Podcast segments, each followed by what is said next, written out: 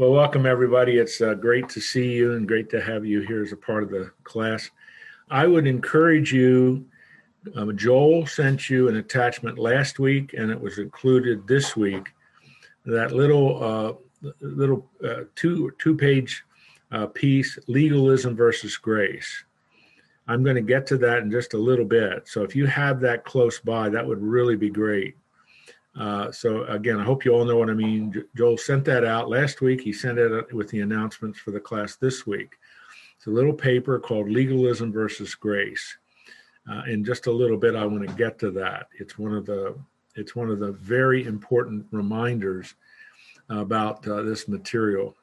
So, um, with all, with that said, again, having that little paper close by or on your computer, wherever you have things like that, if you printed it out, I want to go to what we've been studying, the book of Ephesians, and chapter two is where we are. And um, we did it, did the entire section, the entire paragraph last week. But I want to draw your attention again to the end of verse seven and verse eight, as Paul is describing for us the new position in Christ, the positional truth in Christ that characterizes the believer the contrast is between the old verses 1 through 3 when we were dead in our sins, the verses 4 and following where God makes us alive together with Christ. And he then writes at the end, so that in the coming ages, which it refers to the return of Christ, establishment of the kingdom, etc., he might show the immeasurable riches of his grace and kindness toward us in Christ Jesus.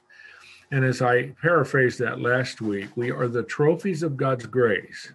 He's going to hold us up as a trophy in the coming age to come. And then, verse 8, he gives the reason. Why are we trophies of God's grace? For by grace you've been saved through faith. And this, that grace through faith dynamic, is not your own doing, it's a gift, not a result of works, so that no one could boast. So if there is one word that Paul uses consistently, and here is the apex of his writings on this, to one word to, to describe God's salvation plan, it's grace. We do not earn it, we do not merit it, we do not deserve it, but God offers it to us. Why? Because we cannot earn it on our own. There is nothing we can do that would cause God to say, okay, you've done enough, now you're in. And this is the important point about salvation that is sometimes missed, is not emphasized enough, and at least in my opinion, in studying church history, has been distorted in the history of the church by major segments of Christianity where they will argue you are salvation, justification is by grace plus works. And when you read a verse like this, verse 8 and 9, I don't know how you can conclude that. Not result of works, verse 9, so that no one can boast. I, to me, that can't be any clearer. It is it works, our what we do has nothing to do with salvation. It's a gift. And it is only explained by God's grace. So, and that we studied that last week, but I wanted to, to re-emphasize that and use that as a kind of a, a, tipping point for us to focus on this little paper. And so, if you have that on your computer, on your phone, or if you printed it out, or whatever, I, I would like to look at this now and read through this and comment on each one of these items. Jesus Christ had his harshest words in his public ministry of a little over three years for the Pharisees. And we've studied a couple of the Gospels in, in, in the history of this Bible study, so you are, are familiar with that to, to a degree. And the reason I think is because the Pharisees, who were who were masters of the Bible, they knew the Old Testament better than anyone else. But what they had tragically done is they had turned the moral law of God into a legalistic set of standards. And as you know from studying the Gospels, Jesus continued to challenge that because he intentionally did a lot of his miracles on the Sabbath and therefore challenging that perverted and misunderstanding of a legalistic approach to even something like the Sabbath. So, what I'd like to do is, is talk about legalism and talk about grace and compare the two. There is a book that I would highly recommend. It's by a man named Philip Yancey, and I quote him at the end of the slide here. You'll see it um, in, in, a minute. But the, the, the title of his book is Whatever Happened to Grace. And another book he wrote, and it's like volume one and volume two, is What is So Amazing About Grace? Both. What is so amazing about grace? And then his second book, Whatever Happened to Grace. So let's take a look at what I've written here. Let's take a look at this, and, and I want you to have the freedom to talk about it, to ask me questions. But there are a series of, of key propositions, key statements. I've underlined each one. I believe it's underlined in the paper that you have too. Let's begin with number one. Legalism is following an external code of behavior as a way to please God, to make Him love me more. And so just think about the words there. It's an external code of behavior. Now, an external code of behavior is not necessarily evil or wrong. After all, the moral law of God in the Old Testament is that. You and I set, uh, when we're raising our children, we have a, a code of behavior for them that's acceptable and that's unacceptable. But notice the language as a way to please God to make him love me more. That is legalism. Because if God is the subject, the Bible says in John 3 16, God so loved the world that he gave his only begotten Son, etc. There's nothing we can do that's going to cause God to love us more or less than he does right now. Our actions, our behavior, our following his moral law has nothing to do with him loving us. And you see that that is a lie that a lot of people buy. Well, if I do this and this and this, God will love me more. He'll care for me more. Or, boy, if I disobey him and I don't do this and I fall into this and God's not going to love me anymore. That is a foreign concept to the Bible. That is not in the Bible. And so what what what what we're trying to say here is that when you when you look at what the Pharisees did as they prostituted the moral law of God, they were sending the message to the Israelites. You better do all 16 and thir- 613 of these standards, and you better keep them perfectly, or God isn't going to love you anymore. That is that is unbiblical. It's an affront to God, and it is totally opposite his grace. Philip Yancey writes there that the Pharisees the Pharisees knew the law by heart without knowing the heart of that. They knew it by heart. They could rattle off all of the 613 standards, but they didn't know its heart. And what is its heart? God's law is an act of God's grace. God's law to the to ancient Israel was to enable them to walk with him through the sacrificial system which atoned for sin and then enabled them to have a relationship with him. Did they deserve that? Did they earn that? Did they merit that? No. And God says over and over and over again in the prophets, I love you. I will never give you up. But as your as your Lord, I will discipline you to bring you back, but I will never give you up. That's the language of the prophets. It's a quote from Hosea. So, this whole idea of, I'm going to put it, it's not in the notes, I'm going to put it another way. This whole idea of perform and God will love me. Do not perform and God's going to love me less. That is not in the Bible. And that is a legalistic, that is a legalistic approach to our faith. And men, that is all over the place in 21st century Christianity. Number two, Legalism is a religion of externals, a religious system of external rules of moralism. Once you fulfill the externals, you can arrive at a strong sense of satisfaction. I've arrived. But as I write there, consider love the Lord your God with all your heart, soul, mind, and strength. Be perfect, therefore, as your heavenly Father is perfect. Jesus Christ said both of those statements. Spiritual maturity in a life of grace is not how pure you are, but an awareness of your impurity. And that awareness opens the door to grace.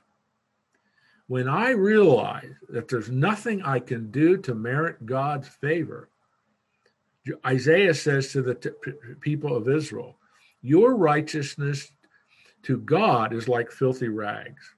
So God has to change you because there's nothing you can do to earn his favor, earn his merit. So a life of grace, spiritual maturity, is an awareness Lord, I can do nothing to merit your favor. All you're asking of me is to pick up the gift of salvation. And when we have an awareness of our sin and our impurity, that opens the door to grace. It is all of grace. What does Paul say again in Ephesians 2 8? For by grace, through faith, you're saved, not of works, lest any man should boast. That is crystal clear. There's no ambiguity there. An awareness of our sin. What's verse 1 and through 3 Ephesians 2 say? We're dead in our sins.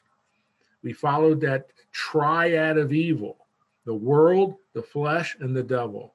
But only God could change that. And how did he change it? In his grace and love for us, he sent Jesus. For by grace, through faith, you're saved. So, keeping all that in the forefront opens the door to grace in our lives. Number three, legalism often stiffens our lives to embrace extremism. The life of legalism modeled by the Pharisees, who went to the extremes of adding to and refining the 613 regulations of Judaism. Grace avoids that extremism. That's why Jesus was so hard on them. That's why Jesus intentionally said, I am healing a man on the Sabbath because I am the Lord of the Sabbath. The Sabbath was given for the good of human beings, it wasn't to merit the favor of God. And the extreme is the extreme of legalism is turning standards into benchmarks of performance so that God will love you. That is foreign to the Bible. But that extremism is is rampant in some parts of Christianity today, even in the 21st century, where we're saying to our young people, don't do this, don't do this, don't do this, don't do this, and then God will love you. Don't do this and God will, will show favor on you. Now, it isn't that we don't set standards, but to set it in such a way that everyone understands this isn't meriting God's favor. I am to love the Lord my God my walk with him is a walk of loving obedience because of his grace, not an obedience to earn his favor, not an obedience that says if I perform, then he'll accept me. And I hope you're following. There's that's all of the difference in the world. Fourthly, legalism embraces a trend toward trivialities we obsess over the most important trivialities of life, but avoid things that are the most important to God justice, mercy, faithfulness. Grace keeps the balance in our lives. This is what Jesus would say to the Pharisees. You guys, you guys will tithe the, the, the, the, the herbs that you receive as gifts, but you will not take care of your elderly parents because you say, Oh, I, I give all my money to the temple. I don't have anything left to take care of my parents. And Jesus looks them in the eyes and says, That is not what the law of God teaches. The fifth commandment says you are to honor your parents. And if you say you are saying that you give to earn the favor of God, you, the trivialities, and in our in our culture today, we focus on triviality. We can, I should say, we can focus on triviality to the expense of what is uh, really important to the Lord. And uh, I'm not going to use examples unless you press me, but I think you can, if you think about it for just a few minutes, you get the point. We are so focused sometimes on trivial things that are not that important to God.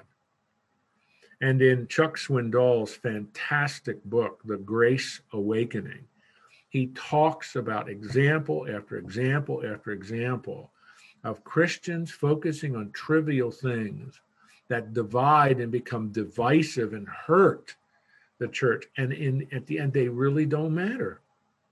And avoiding the, the, the, the compassion of God that is so central to the New Testament. Number five, legalism actually fosters hypocrisy because it defines a set of acceptable behaviors that may actually cloak what is going on inside. Uh, there are only two alternatives to hypocrisy perfection or honesty. Hypocrisy, hypocrisy can actually mask our need for God's grace. When it's exposed, it's seen for what it is a ruse to avoid grace. That actually, I should, put that in quotes because that's not my uh, that's not my sentence. That's actually somebody else's sentence. But the other part is think about what Jesus says. I'm, I'm using again so much of what he said to the Pharisees. He says to the Pharisees, Woe to you, Pharisees. And he will say to the people, you, you, you listen to the Pharisees when they teach you the law, but don't do what they do. They're hypocrites. And I forget, I think it's Matthew 22, I think. It's very close to that chapter. But there are six times where Jesus says, Woe to you, Pharisees, hypocrites. And this is what he's zeroing in on. You say one thing, you teach one thing, but you don't live it. You say one thing to the people, but you don't consistently do what you're saying they should do. That's hypocrisy. And as as we state there, when you're dealing with hypocrisy, only two two alternatives when it comes to either achieve perfection which is impossible, or be brutally honest. I can't do all of this. And when you read the Apostle Paul in his letters, he is he is super abundantly filled with an understanding of God's grace. And he says over and over again, I am constrained by the grace of God. The grace of God motivates me. The grace of God is sufficient for me. The grace of God energizes me. This is a man who lived not by a set of rigid standards, but by grace. And that's why he talks so much about the freedom we have in Christ, which I want to talk about in just a minute. Number six, legalism often fosters pride and competition. The Pharisees were proud of how meticulous they were in keeping the law, and they tried to outdo one another in their meticulousness. Jesus, who is the incarnation of grace, refused to rank sins as significant or insignificant. They asked him, Master, Rabbi, what's the greatest sin? Or they would ask him, Master, what's the greatest commandment? And Jesus always stayed away from ranking things like this. Rather, he raised the listener's sights to a perfect God, before whom all of us are sinners in the need of grace. Repentance is the doorway to grace. Understanding who we are, understanding our need for the Savior, understanding what God in Christ has done for us, they're all the doorways to grace. And then finally, these last two Legalism fails in the one thing it is supposed to do encourage obedience. A system of strict laws encourages disobedience to those laws. The trap of legalism is it produces inestimable feelings of failure and guilt. And that is absolutely true. Only grace liberates from liberates us from that. And the result then is not a life of rigid legalistic obe- obedience, but a life of loving obedience.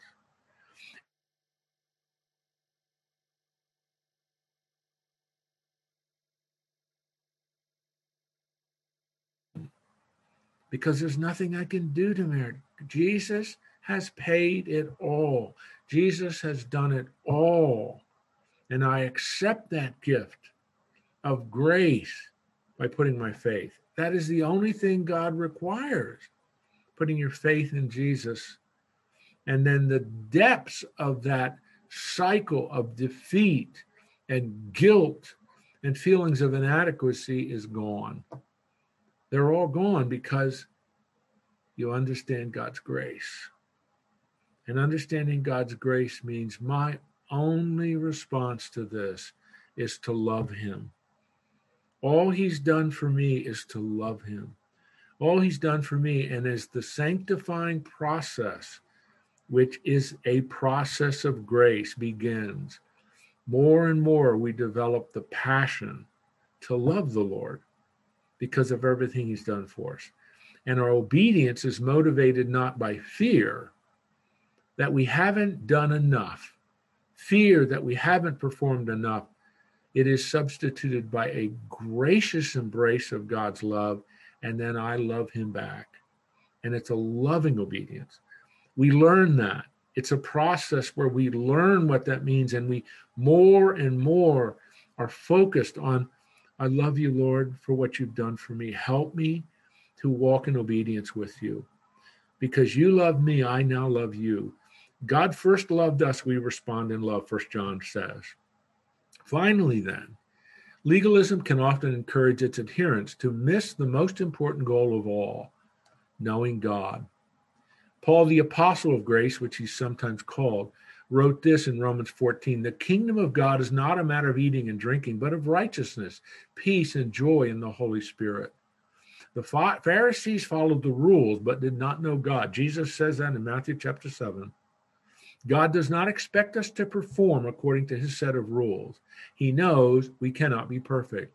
So he sent Jesus. And legalism promotes a low view of God. That's a great statement. Grace embraces the majesty, power, and mercy of God.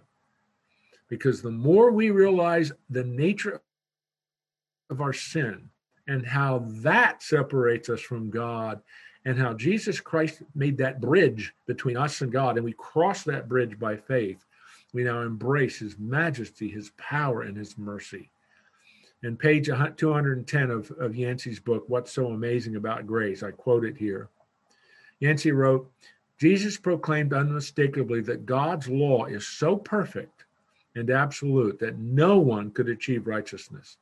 Yet, God's grace is so great that we do not have to.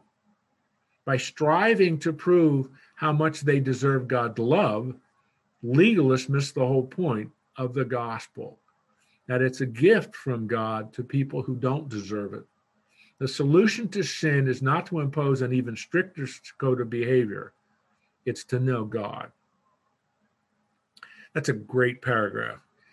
So, you know, in in so many ways, if you look at that second sentence, by striving to prove how much they deserve God's love, they miss the point of the gospel. We don't deserve God's love. See, that's performance based legalism. Okay, God, I've done all this and all this and all this. Now you're going to love me more, right? God saying, no, no, no, you're missing the whole point. It's grace. You cannot merit my favor.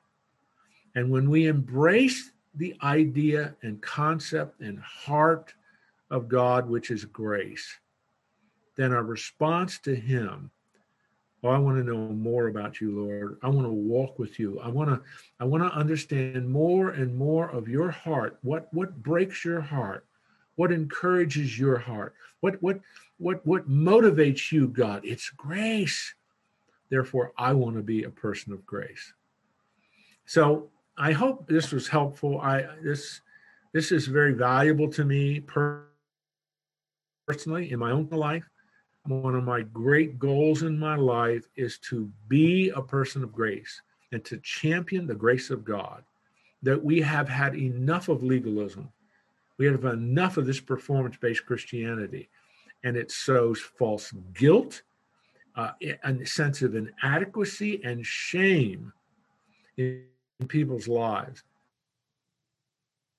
Um, are there any questions about that uh, material on on grace that I went through with you? Jim, I had some uh, large questions dealing with the Old Testament and the New Testament. Um, the the Old Testament was perfect in God's plan, but it was made imperfect by the grafting of the Pharisees and, and, and Sadducees to what God had provided. Uh, and can you answer that? I mean, is that accurate? Kind of an accurate assessment of that? Or would you want to add something to it? Uh, I'm, I'm not, I'm, I'm, honestly, I'm not quite sure I understand what you're asking. Okay, the Old um, Testament. Oh, okay. The Old Testament is the inspired word of God and it reflects God's intent in relationship to humanity. Is, is that okay up to that point? Uh, okay. It's part of God's revelation, yes. Yeah. And what contaminated that was the was the uh, Pharisees and Sadducees adding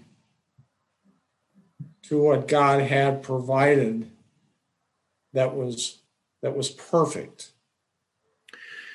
Well, uh, yes, uh, in one sense. In Romans chapter 7, verse 12, Paul writes that the law is perfect, good, and righteous. And he's using that, of course, uh, in that chapter to talk about his own life, because chapter 7 is a very autobiographical chapter of Paul.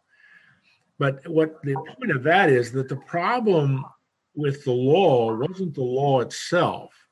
The problem was sin yeah. of humanity and the sin of Israel, really. But the problem wasn't the law. So it gets back to a fundamental question that um, we have answered in this class before, but I'll pose it again.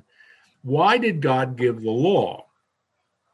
And you know th- this is something that is is in uh, the book of Exodus, chapter twenty and following, but it's also in Galatians, chapters three and four, a, a quite wonderful passage of scripture. And Paul makes clear that God gave the law as a, and this is the language he uses, as a nanny. I'm paraphrasing it, but as a a guardian, as a protector until the Messiah came. And the law was to show, it's part of God's revelation, what the moral character of God is like, but also to enable an Israelite and anyone who put their faith in God, because many non Israelites came into the kingdom. One thinks of Rahab in Jericho, one thinks of Ruth in uh, from Moab who, who who who married Boaz, and you could just make a long list. So anyone that put their faith in God. The law was to enable them to walk with Him. It's how God dealt with their sin. He atoned for their sin through the sacrifices. It enabled them then to walk in faith with Him. Salvation has always been by faith. The law enabled the Israelite to walk with God. Tragically, and it began long before the Pharisees, tragically, it began to lean toward an extremism, which was what we are referring to in this class as legalism.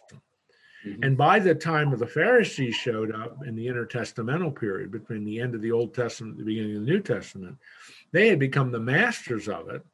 And they tweaked it and modified it, added to it, and enshrined it as a set of legalistic standards to earn God's favor, which is not what the law is supposed to do. Mm. So they prostituted something which was good, perfect, and righteous, Romans 7 12, into a legalistic set of, st- set of standards that was impossible for any Israelite to follow, and they didn't follow it.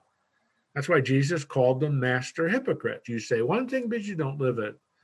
And so when Christ comes on the scene, he's challenging that whole mindset of Judaism by the first century, which said that God is only interested in you living out these legalistic standards. And if you don't live out these legalistic standards, he's going to zap you. I'm embellishing that a little bit, but in effect, that's what they said. And Jesus says, You're missing the whole point. You are missing the whole point of the law. And so he's hardest on those guys that say that. And so the difference between the Old and New Testament can be defined in one word Jesus. That's the difference. And that's the whole argument of the book of Hebrews. In the Old Testament, you went through the sacrificial rites and all of that to atone for sin. That's how you atone for sin, or I should say, that's how God atoned for sin. In the New Testament, Jesus atoned for sin, but the language of the book of Hebrews, once for all. So you don't, I don't have to go up to Jerusalem and offer sacrifices. We don't have to follow the feast because Jesus fulfilled all that. So the difference between the old covenant and new covenant is one word, Jesus. Or, or you could use the word grace in there too. Uh, well, he he is the incarnation of grace. Yeah, of grace. Yeah. Okay. So I mean, it's just to understand that, and then in the application for us in 2021, that was a whole point of those those key propositions we just went through and read through, is please get away from any idea that you can perform and merit and earn God's love. That you can earn and merit his favor. If that is how you think, you are, in the words of the Apostle Paul, an enemy of grace. So instead, it's understanding there's nothing I can do to merit God's favor. I, I am a sinner. There is nothing I can do that in any way can merit his goodness. Why? Wow. I learned to understand that Jesus came because that was the problem. Jesus came to solve my problem. And he took the penalty. He died the substitutionary death. He shed his blood to atone. That's the same word in the Old Testament for my sin once for all. What did you have to do with that? Um, nothing. What did you have to do with with atoning for your sin? Uh, nothing. What did you have to do with paying the penalty for your sin? Nothing. So what's the word? It's grace. So how do you appropriate what he did to your life? I mm-hmm. do that by faith. And so faith in him and I understand. And that's why Paul says that we just read it in Ephesians 2. It's a gift.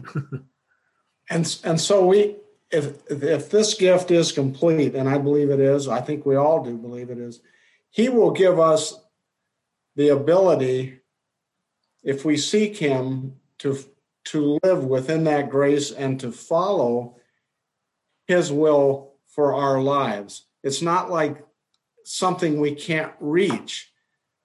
We we in fact can reach if we live in his strength, not ours, but in his strength following his will for our individual lives.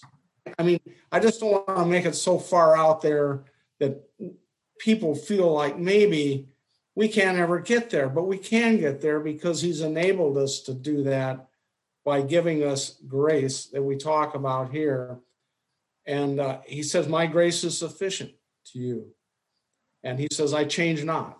And I just think those are bedrock assurances that we can do what he asks us to do. Um, he never uh, asks us to do anything that he does not give us the power to do.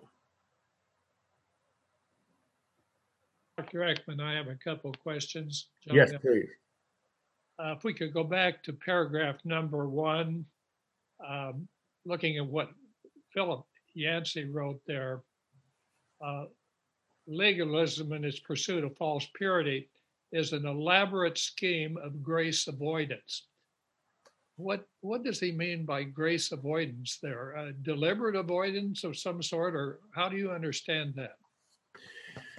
Well, it, it may or may not be deliberate, uh, and it, it actually could be deliberate, but in effect, you are avoiding what is the central issue of the gospel, which is by grace through faith you're saved. Um, in a sense, in a sense, if you think of the Pharisees, because they are the epitome of um, of of legalism in the New Testament, did did they have a sense of false purity? And, and if you understand what Yancey means by that, did they did they fast? You know, that's rhetorical, but if if you want to answer it, you can. Did they fast? Yes.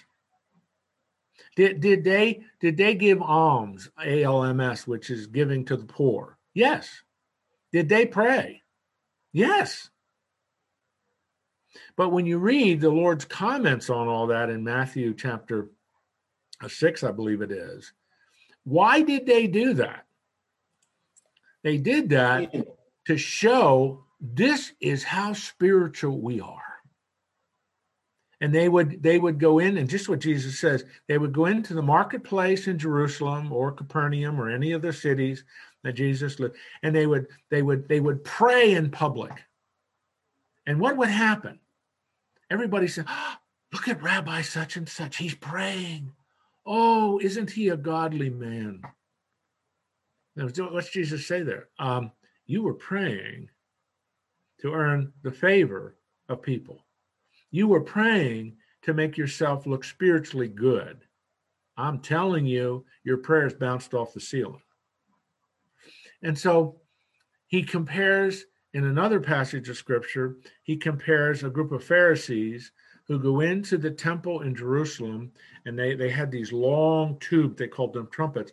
They would drop their offering in and everybody would hear their coins dinging as it went down. And then, and then a poor woman goes up and she puts two mites in, which is a very tiny coin, almost it's in our currency, it's worth less than a penny and what does Christ say? That woman, that woman gave more than those men. She gave out of her heart. They gave to be noticed by people. And so, in the words of Jesus, which one of those understood the grace of God? The answer is that woman. And you see, John, what what what Yancey is getting at is when you put on the hat of legalism and you think what you do merits God's favor, you now are avoiding completely coming to terms with what grace really means. And and so what that means is you're telling people here's what you you must do this you must do this you must do this you must do this to please God. That's not grace. That's legalism. And it, and you're avoiding you're avoiding the whole focus and discussion that the Bible is filled with this truth. You can't do anything to merit God's favor. And if I can't do anything to merit God's favor, where is my hope? What's the answer to that question? In Jesus and what he's done for me. And when you come to terms with that, you're beginning to understand grace. And then you begin to understand so, what that means now is I've come to faith in Christ from here on out. I am just as dependent on God's grace for my justification. I am now dependent on the grace of God for my sanctification. Because God is performing, conforming us into the image of his Son the Lord Jesus. And he's transforming us from the inside out by his Holy Spirit. And you say, oh my, that's the grace of God, because I don't have anything to do with that.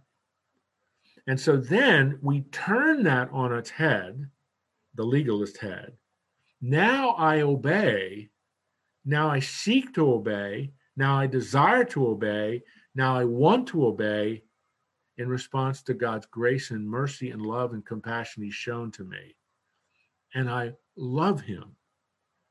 And so, John, to say I can earn God's favor is to avoid God's grace. That's what Phil Yancey's saying there. Okay.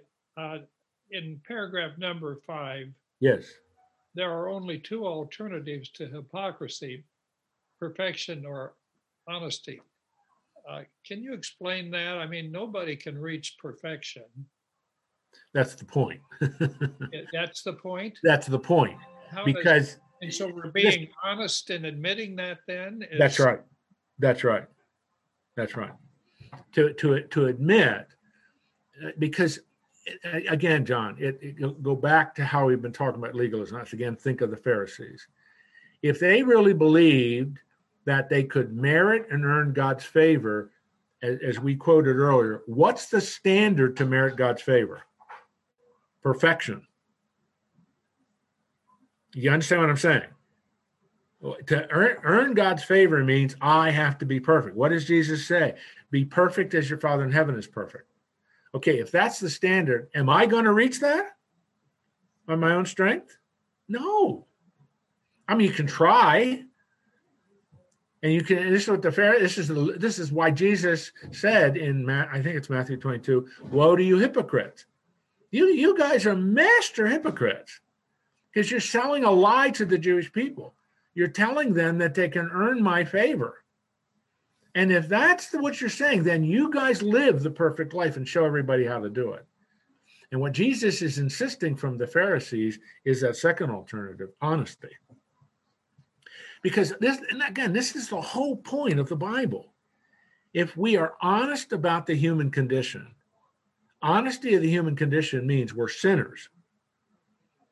And our sin keeps us from God. That is the penalty of sin separation from God spiritual separation and, and physical separation um, when we die. Only the grace of God can rescue us from that horrible situation. But you know what? So many people don't want to live up to that. They don't want to own up to that. Oh no, no, I, I'm I'm living a good life. When things when things all shake out, God's going to say you did enough. Come into heaven. And that's the lie you see everywhere in our culture. You see it on television programs. You see it in in in interviews. Well, I'm a good person. I've done some good.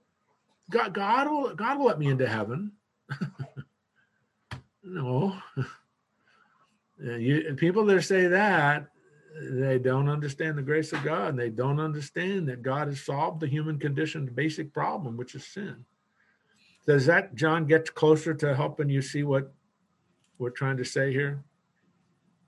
I'm sorry, what? Does that get to Yes, yes, it does. Thank you. question? I understand the import of that now. Okay, good. Any other questions or comments? I have uh, one. Um, earlier in um, the discussion, you mentioned a book by Philip C.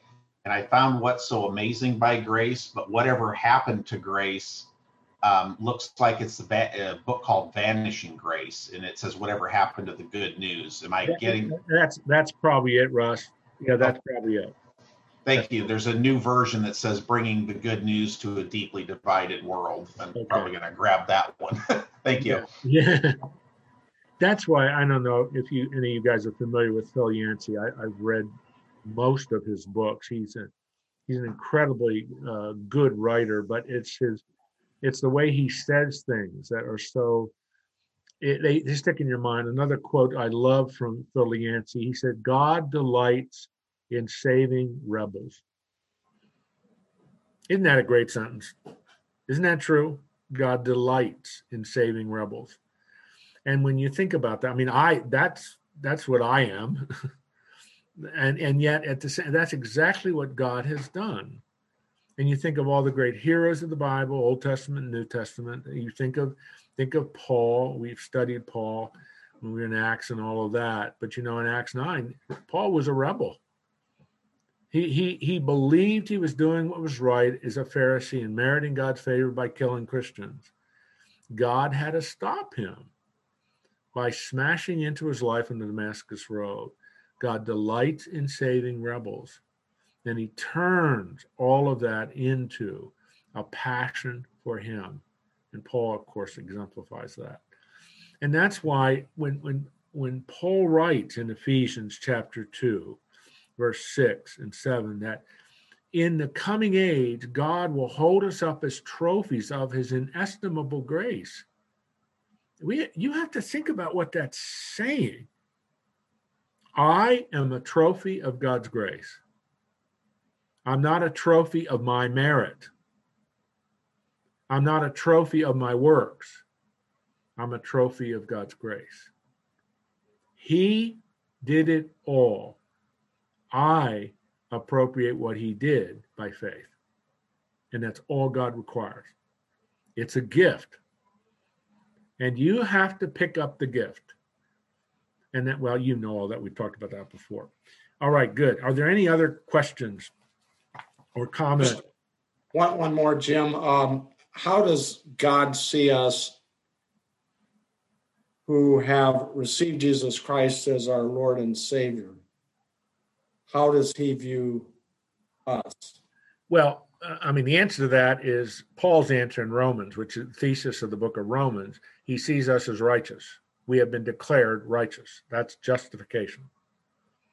So, I mean, that means we're acquitted of sin. We we are we have been declared by the judge of the universe righteous. Romans 8 1, there's therefore now no condemnation to those who are in Christ Jesus, etc. And then that just begins all of the uh, discussion throughout the New Testament of the 33 things that happen to us when we put our faith in Christ. And among those things are we're now a new creation in Christ, 2 Corinthians 5:17. We're in the family of God. We've been adopted. We read about that in Romans and Ephesians 1. We're adopted, and I mean, we just go on and on and on. But the starting point, and that's why I answered the question the way you answered it. That's how Paul answers that question. How does God see us? He sees us as righteous.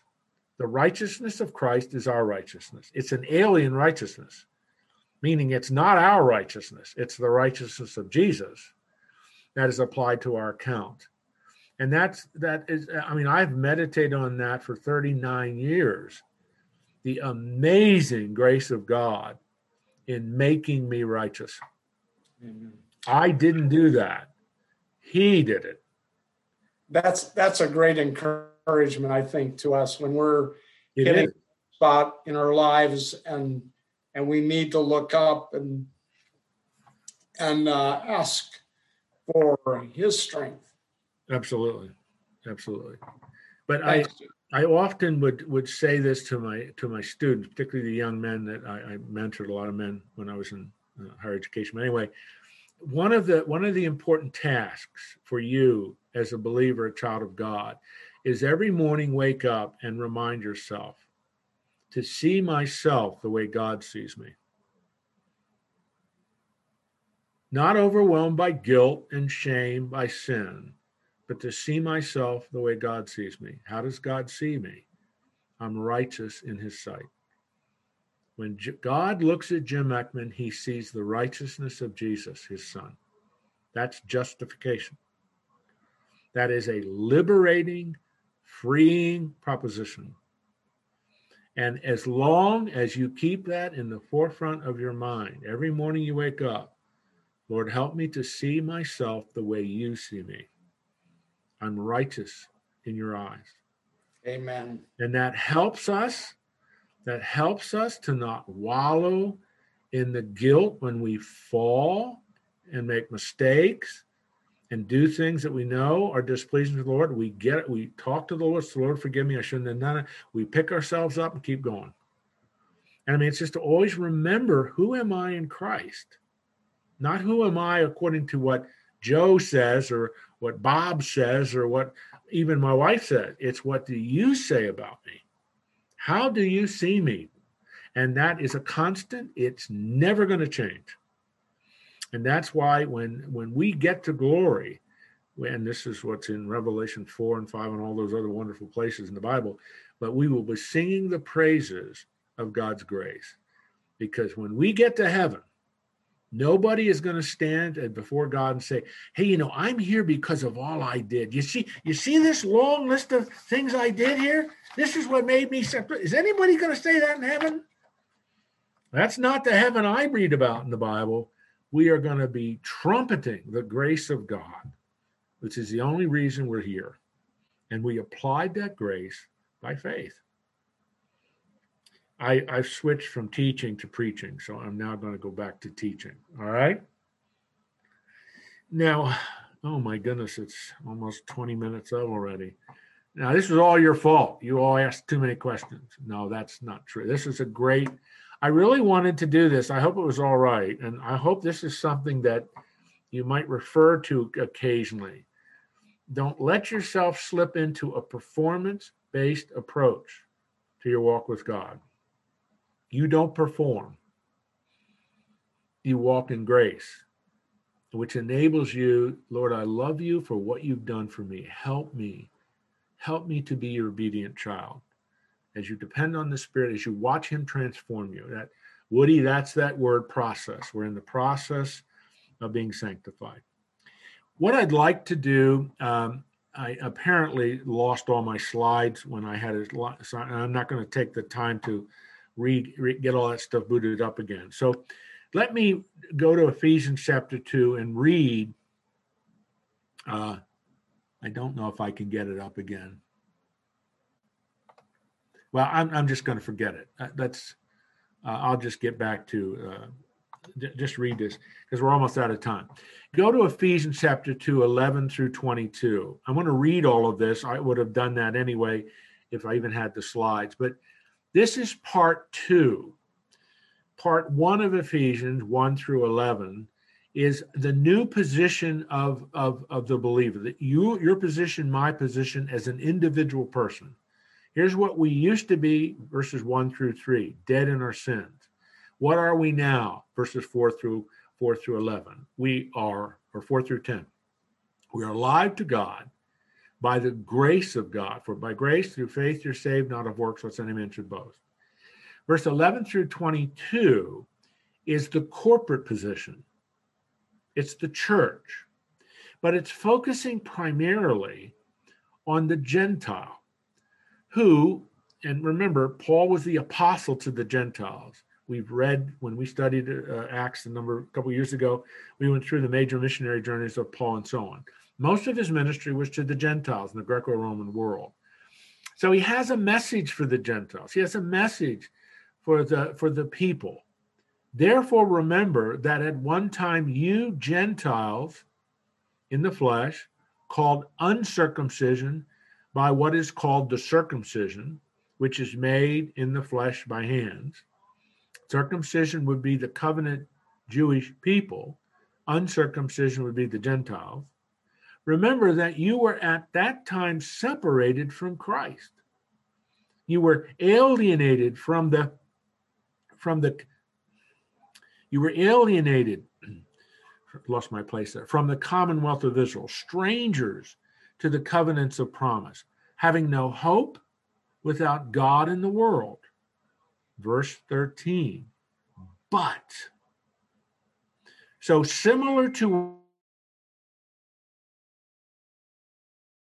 in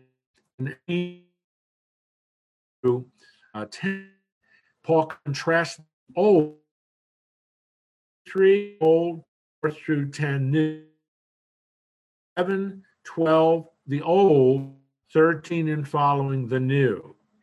So, what was the condition of the Gentile?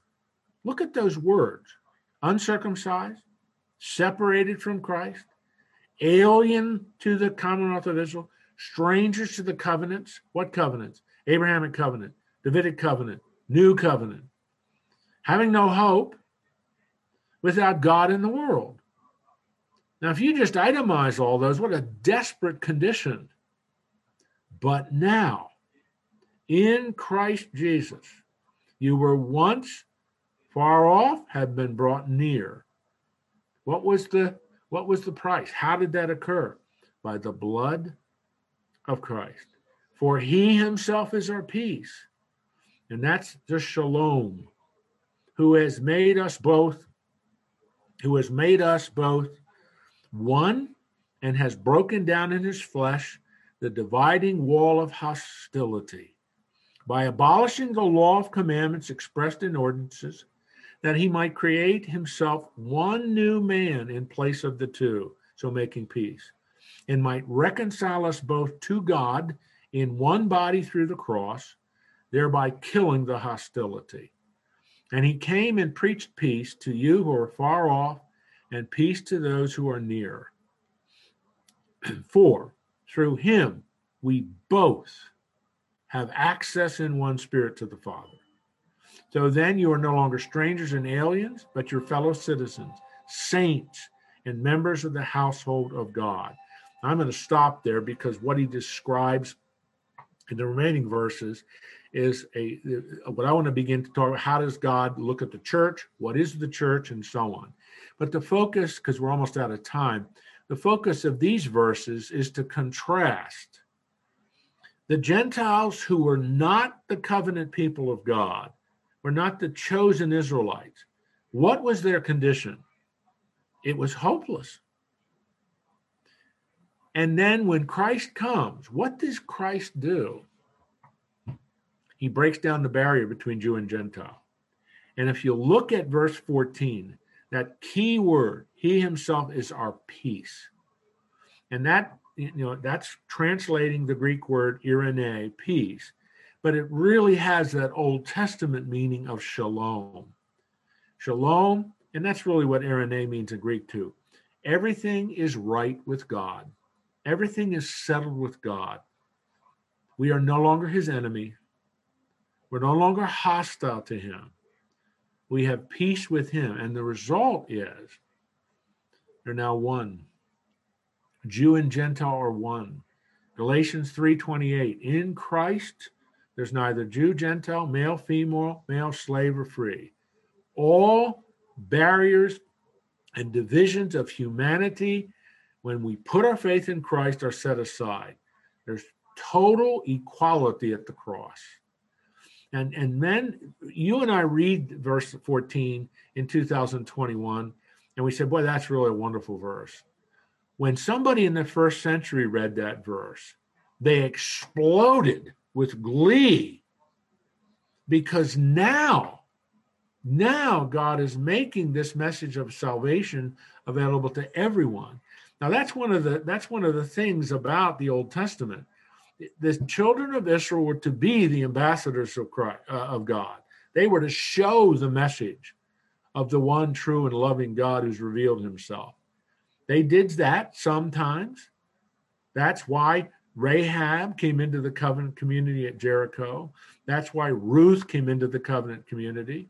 And you could just go on and on with examples. But for the most part, Israel did not fulfill its missionary role. And so now, through Christ, and now Paul, who's the apostle to the Gentiles, he's making this fantastic story of salvation and the offering by grace through faith of salvation to all people. And God, through Christ, has broken down all the walls, done away with all the barriers. And it's it's a tremendous passage and next week, what we're going to do, because we're out of time, next week, what we're going to do is we're going to take this apart in detail. It's probably going to take us the whole hour, and it may even take more than that going into even the next week to really understand the importance of this passage of scripture. All right, so we've read it. Now, next week, we're going to tear it apart. Are you with me? Yes. All right, your thought paper is personalize this sentence and show me by several examples that you are a trophy of God's grace. I expect at least five biblical passages in the essay. All right. Uh, you're all laughing because you know you're not going to do that, and I'm not going to hold it to you, but that's all right. But it'll be a fun thing to read. I'm going to pray and, and let you go here.